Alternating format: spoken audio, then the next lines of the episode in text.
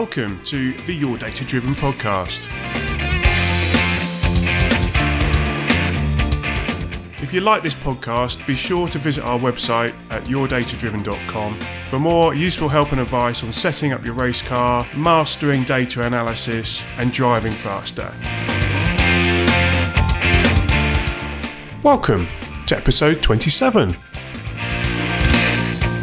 Welcome to part two with Jorge Segers. Jorge works as a race and data engineer for another top pro teams, including a team running ex F1 driver Alex Albon in the Ferrari in this year's DTM. If you've not had a chance, make sure you listen to part one. When we left off, Jorge was just about to tell us about working with drivers. So let's get into it. So tell me about working with drivers. Have you done much with drivers? What are they looking for in their data? Because a lot of the time we're talking about trying to break the corner down into phases and then looking at, say, corner entry, corner exit, and then mid corner events. But there's often a number of corners all the way around. So how are you working with drivers so that they can go back on track with a better plan of what's going to work? There are different ranges or types of, of drivers. You have drivers where which don't like to look at data, and when you try to pull them to you, uh, they you have a very small window where you can try to to push something in. Yeah. So you have to be you have to be quick and and make sure that you push the right thing in. So what what kind of thing would you look for? Like, so let's just take that because that's a really good example, I think. So what's the situation is this? So the, the cars come in and you've done your prep ahead of time. So you, your laptop and everything's all set up. So all you need is that session of data to come in and you're going to press go and all the charts and everything are there ready for you for all the different things you wanted to look at. Where what is it that you would prioritize? Would you are you looking for a consistency? Are you looking for particular features in the data? What is it that someone listening to the show they could think actually yeah, I will start I should start with that myself, that's a really good place to start. What would you recommend people would just to, well, if we only have that narrow window of a couple of minutes and you've got one, two things to say to the driver yeah. before they lose their attention?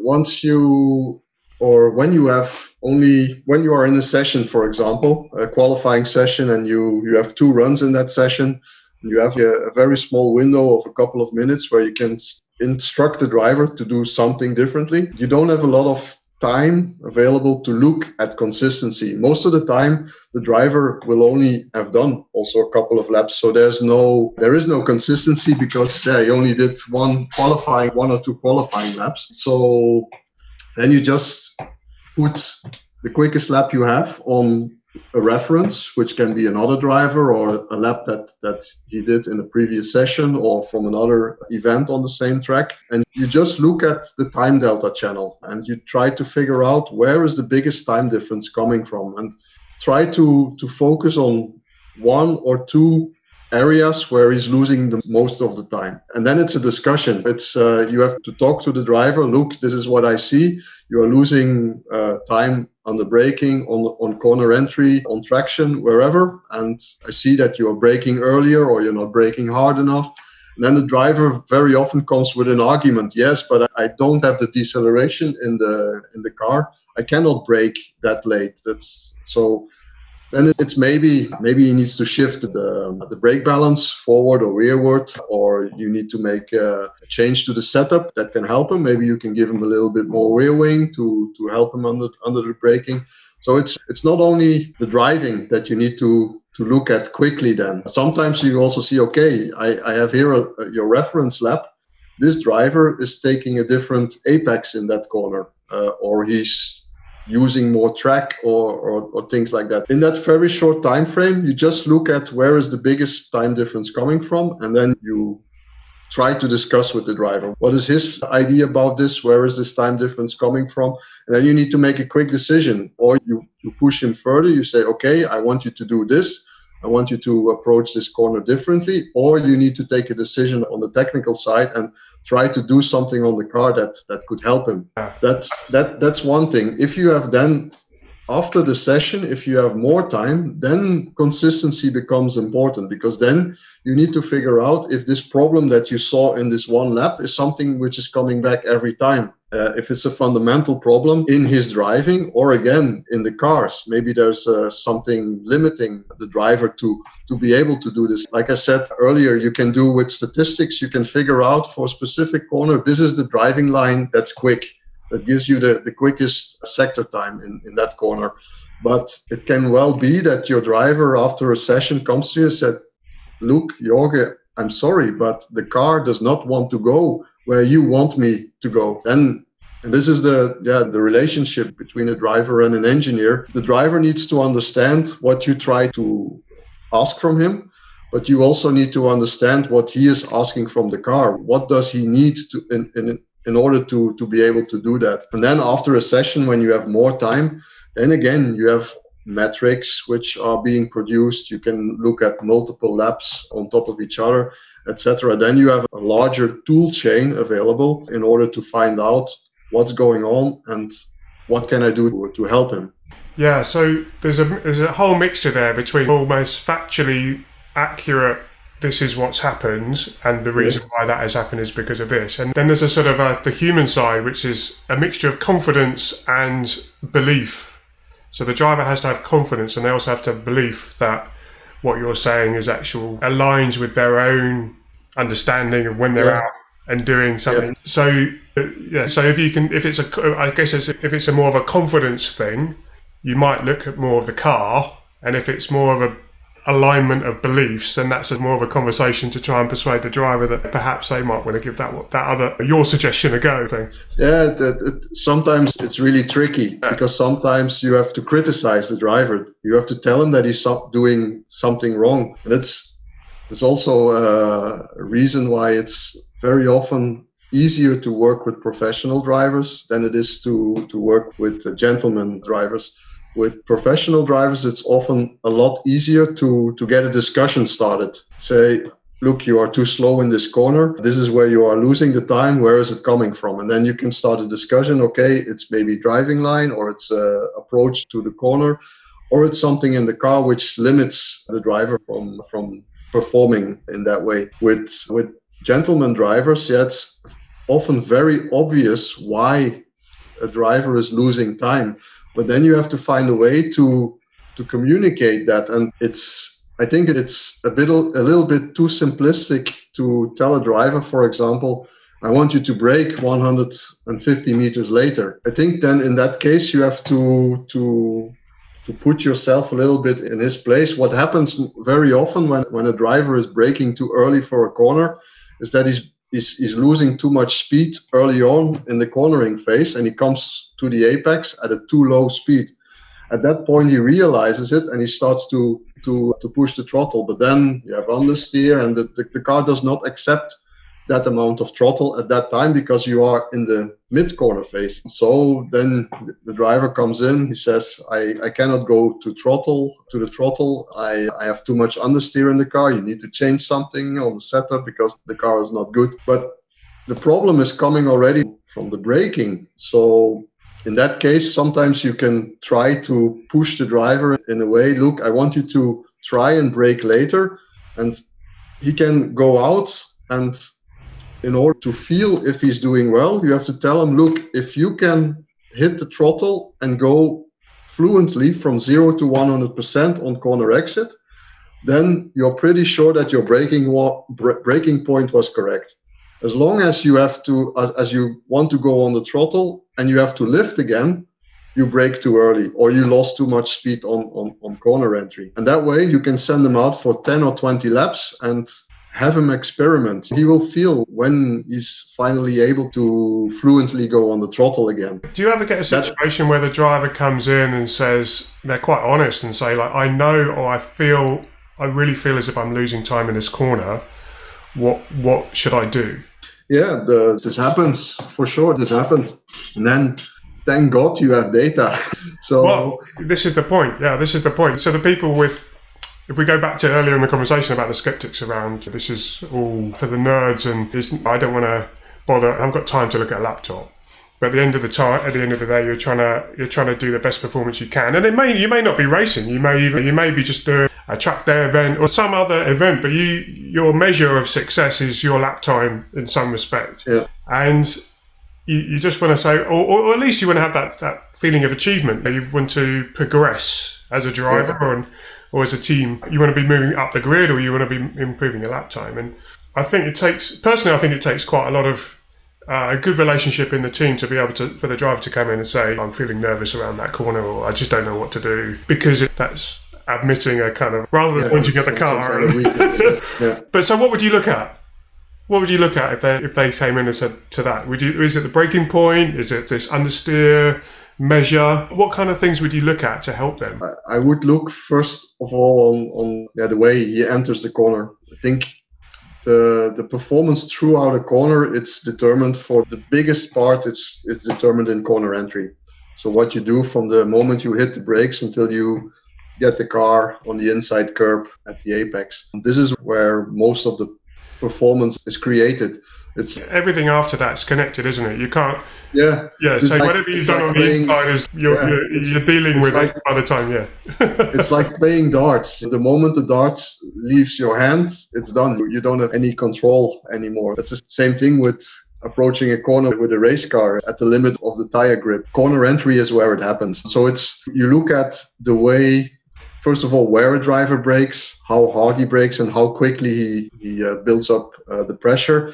And then, very important is how he comes off this brake pedal. How does he modulate the speed? The end of his braking. Yes, yes. Where is the driver able to come off the or to release the brake pressure in, into the corner? These are, this is, I think, one of the most important items to look at when you are looking at single corner performance. And there again, it can you can do that by looking at the data of one corner specific, but you can also create a lot of metrics that tell you something about how aggressive is the driver on the brakes or how smooth is he coming off the brakes. What is the minimum cornering speed? What is the, the deceleration on the braking? And you can split that up on, in straight line braking in trail braking? How much is the driver asking from the tire during braking in longitudinal and in lateral direction? These are all things that of which you can create quite simple metrics, and then you can take a lot of data at the same time and and zoom out and, and, and get a much clearer picture. You can see if it's a one-off issue or if it's something fundamental. And if you have data of different drivers, then you can also pinpoint what is the right way to approach a specific. Yeah, absolutely. Yeah, something like a friction circle type thing. Yes. Or, yeah. Yeah. Is, is there any difference between slow corners and fast corners? Yes. I, I, know you have to define what a slow corner and a fast corner is. Sorry. Uh, threshold braking corner and maybe another corner where you've got maybe a combination of S's or something like that, where you don't have to like not you don't necessarily have to be a, a full threshold brake. Yeah, I think from a priority point of view, the slower corners are the most important one. Basically, because there you are spending most of the time. So if you are losing time, you are losing more time there than you would in a quick corner. It's better to say. So you're not the first professional engineer to say this on this show, and the I've had a number of comments afterwards of, because in practice, when you're learning and getting up to speed, that there is a lot more practical lap time in the fast corners. So, and I know this doesn't make sense when you're already on the limit and you're looking for opportunities. Yeah, but when being brave through the fast corners is where that's the psychology. That's where I've got to focus because they're the faster yeah. corners and I've got to go quicker through them and I've got to be flat through that corner or whatever. Yeah. But the interesting thing is every engineer that comes on here is just, focus on the slow corners because you spend more time in them. It's completely the opposite to any kind of advice you get like in the amateur paddock. Actually, the if you open up your laptop next to a driver and you show him a lap, the, the first corners he's going to look at is are the quick ones. It's uh, this is comes naturally apparently, but yes, simply from a physical point of view, the slower the speed, the the longer you are in it. I, I do these uh, seminars on, on data acquisition, and I have in those I have one very nice example of, of a hairpin corner. It's in this section about driving lines, and it's a one. It's about a 180 degree corner with a minimum speed of I think it's around 50 kilometer per hour. So a really low speed corner. And I do a very simple calculation on what happens if you are not able to get the inside wheel on the curb. Let's say you overshoot the corner with uh, one meter, uh, for example. So when you are mid corner, the, the inside wheels are one meter away from, from the curb.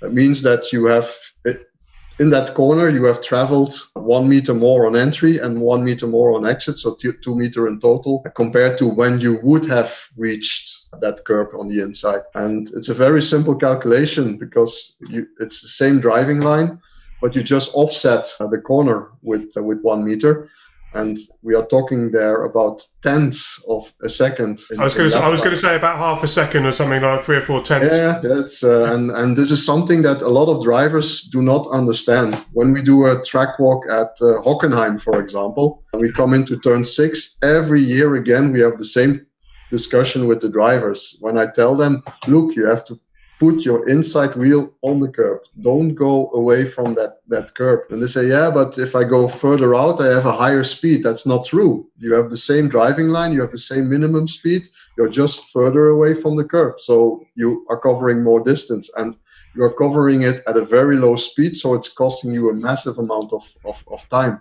Um, and I think that's the key point, isn't it? It's the amount of time at the lower speed yes has a has an has a I, I, don't know what the relationship is, but it's it's quite a significant effect on lap time more. So from one mile an hour different or one kilometre an hour different in a slow speed corner compared to one mile an hour, one kilometre an hour different in the high speed corner, yes. it, it's disproportionately more weighted on lap time to the slower corner yeah. being more important. Correct. And you know, I think that's why you have an ex Formula One driver in your team, perhaps for this year, for that reason, because his old teammate has a very good reputation for doing the slow corners. Yeah, that's the you know what we hear anyway. but um, so go on then. I've got another. I've, So switching it slightly differently, we're in the last sort of topic to throw in here. We're we're in the sort of the weekend, and it's been dry all weekend, and then all of a sudden the weather changes and it looks like it's going to rain.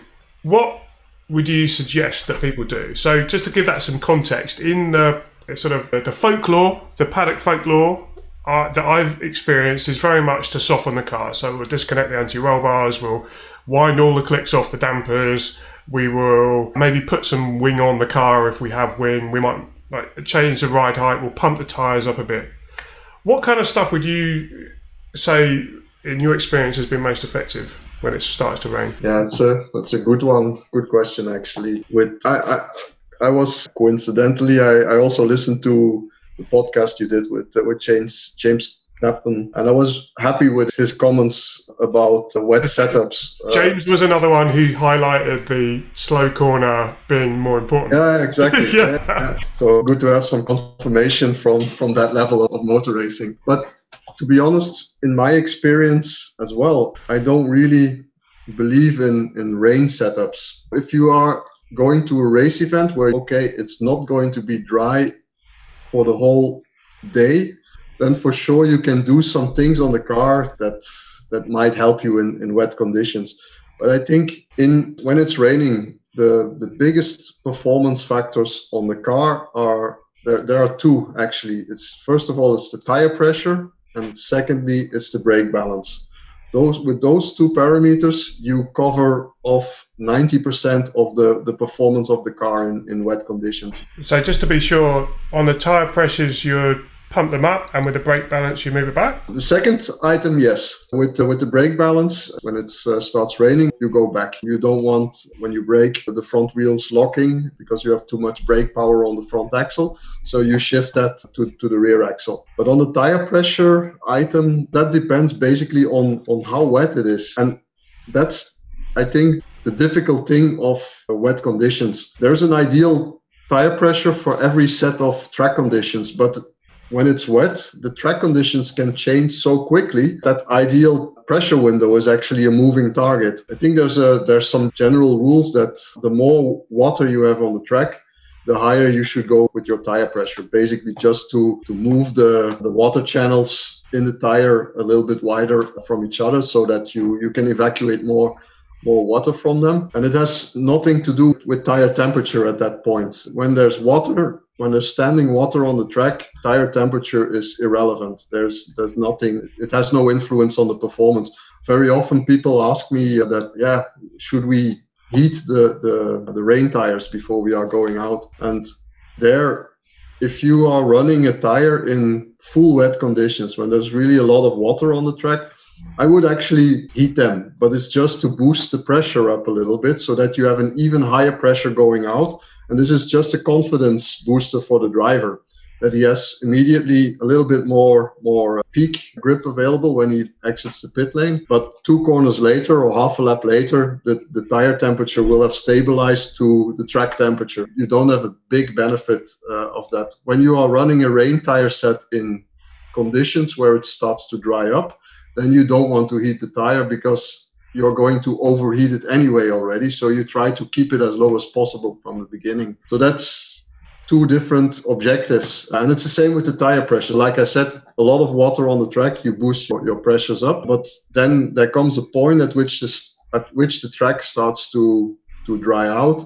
And you have to to decide what do I do now with my tire pressures? Because if it's let, let's say you are in, in a race and you have to run 45 minutes on a set of tires what happens in those 45 minutes? So you have to anticipate a lot more. Maybe it starts raining again and you are going out with too low pressures and then it's it's bad. It's uh, it's bad again a bad situation again. So you're again out of the window. So that's the big difficulty with racing in the rain. Your operating window for the car is basically a moving target, and you only have the brake balance and the tire pressure to point you in a specific direction with that. For sure, softening or even disconnecting anti-roll bars, running softer springs, reducing the camber, increasing the downforce of the on, on the car. It can help, but it's it will only have a very small effect compared to when you are running the, the tires out of their operating window, you are lost anyway. You can put whatever setup on the car, it will not help. And actually, it's this is interesting. I do a lot of endurance races where you have sometimes changing weather conditions, and, and what you see very often is that when it starts raining, there are some drivers that are from one point to the other, they are like two or three seconds a lap quicker than others. And this is, yeah, you have for sure, you have drivers which are talented in wet conditions, which are coping a lot better than others when the grip is, is that low. But for me, this is then a car which really found the sweet spot with the tire pressures. And very often you see then when the conditions change, then you have another group of drivers which is improving their performance, whereas the other one, the, the one that was quick before, starts to drop off a little bit in, in performance. So it's really about yeah getting hitting the right tire pressure window in, in wet conditions. Yeah, it's just not easy, is it? I think that's the summary. It's, it's no, uh, this is I, I hate it. I really hate it when it starts to rain because it's not all science based. You have to guess what's going to happen. Funny story. At the moment, it was not that funny, but I did last year. I did the Nurburgring 24 hours, and uh, yeah, there a, a lap is more than eight minutes, and it was we had bad weather, wet and cold weather conditions for the whole race. And you can, with the regu- with the pit stop regulations there, if you pit one lap before the other ones, then you have a, very, a much shorter pit stop time. So it's a way to make a, a very big undercut if, if you pit one lap earlier. We had a bad qualifying and we started quite far back. In order to get us, give us some track position, we decided to pit two laps earlier than the maximum stint length uh, in the first stint of the race, which worked from a track position point of view. But the, the problem that brought was that we were always the first, because we were always the first to pit from that point onwards. We were always the first to have to decide on changing track conditions, what to do, what kind of tire we should run, what kind of tire pressures we should run. And it, we were always wrong. It was we were it was full red when we were pitting, and then two laps later, when the other ones were pitting, the, the track was dry because it's like almost 20 minutes uh, later. So it's this was a really uh, uh, frustrating race because we were always the the experiment. This is it. You're locked in because you can't suddenly extend your stint length no, no, no. You're, you're locked into the.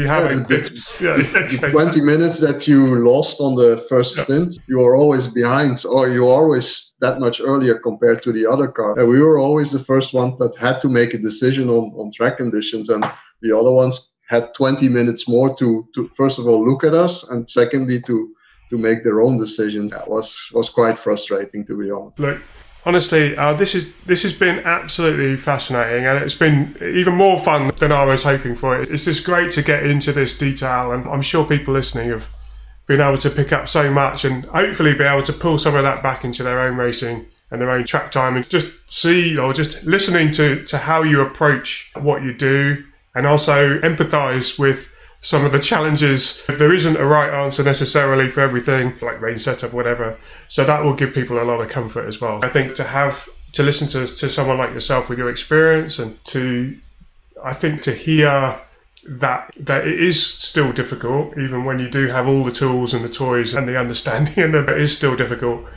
That's that gives people a lot of hope, and then just having two or three things just to start with, little actionable things they can do, so people will go away. They'll think, right, okay, I'm not maybe not going to bother worrying about my damper clicks and my roll Yeah, bar and everything. We'll just we'll just try and get the, the brake bias wound back if we can do that, and we'll just try and get these tire pressures. We'll just play with them and maybe experiment on a wet track day and just see Yeah, what the- happens. Yeah, and ev- even in uh, in in dry conditions, the tire pressures they, those are the basic parameters that define your performance window. It's the tire pressures, the brake balance, the tire temperatures, obviously as well. Uh, you have to m- make sure that you have your tires working in the proper window. You have a roll stiffness and roll stiffness distribution, which if you have four potentiometers on the car, it's really easy to calculate that. And then you have aero balance, you have weight distribution, which you can measure statically when you just put your car on the scales. So you have some parameters to to to evaluate if your car is in, in its proper window. And most of the times that's already 80% of the work done. Yeah. After that, it's damper clicks and uh, a flap here, or a degree of, of wing there, or a millimeter or two of ride height. That's more fine tuning, but you have to make sure that your car is generally in its window. Yeah, that's, and that's a great that's a great point because you do see a lot of people who who, who go and track their car uh, either racing or just on a test or track day, and and visibly you can see that they've not quite got something right with the basics. Then the, from then on, the drivers they just haven't got a chance. To be honest, they they- they're always fighting something that's inherent in the car because those it's not in what you would say is the window. Wonderful. So, are you online? Where, where can people find you? And yeah, you, do you have a site? You know, what's your presence online? Where can people have a look? I have a website, js minus sign engineering.be. So there find some more info on, on what I'm what activities I'm up to. And I also uh, you find some more information on my book there and any seminars or webinars that I'm doing. So all information is there. Or if you just look me up on, on the regular social media channels like LinkedIn, Facebook, Instagram. I'm there like like most of the population. That's absolutely fantastic. I'll put some links in the show notes. Perfect. Yeah. So make sure people can get that. But yeah, I just want to say thank you very much. Thank you. It was a pleasure. It was an honor to be here. What a great guy. So relaxed and yet so experienced. I really hope you're able to get great tips and advice from this special two part show. The heartening takeaway for me is that it's great to hear, even at a pro level, they still find this stuff a challenge. Hopefully, that gives you some more confidence and comfort that there isn't always a right answer. That in itself is why I think it makes racing so fun. You may know that at the end of season one, I wrote the Motorsports Playbook, a summary distilling the first 20 shows into nuggets of wisdom. I made the notes so that you don't have to. If you've not got it yet, go and grab yourself a copy from the website. If you like this episode, be sure to subscribe to the podcast and visit us at yourdatadriven.com.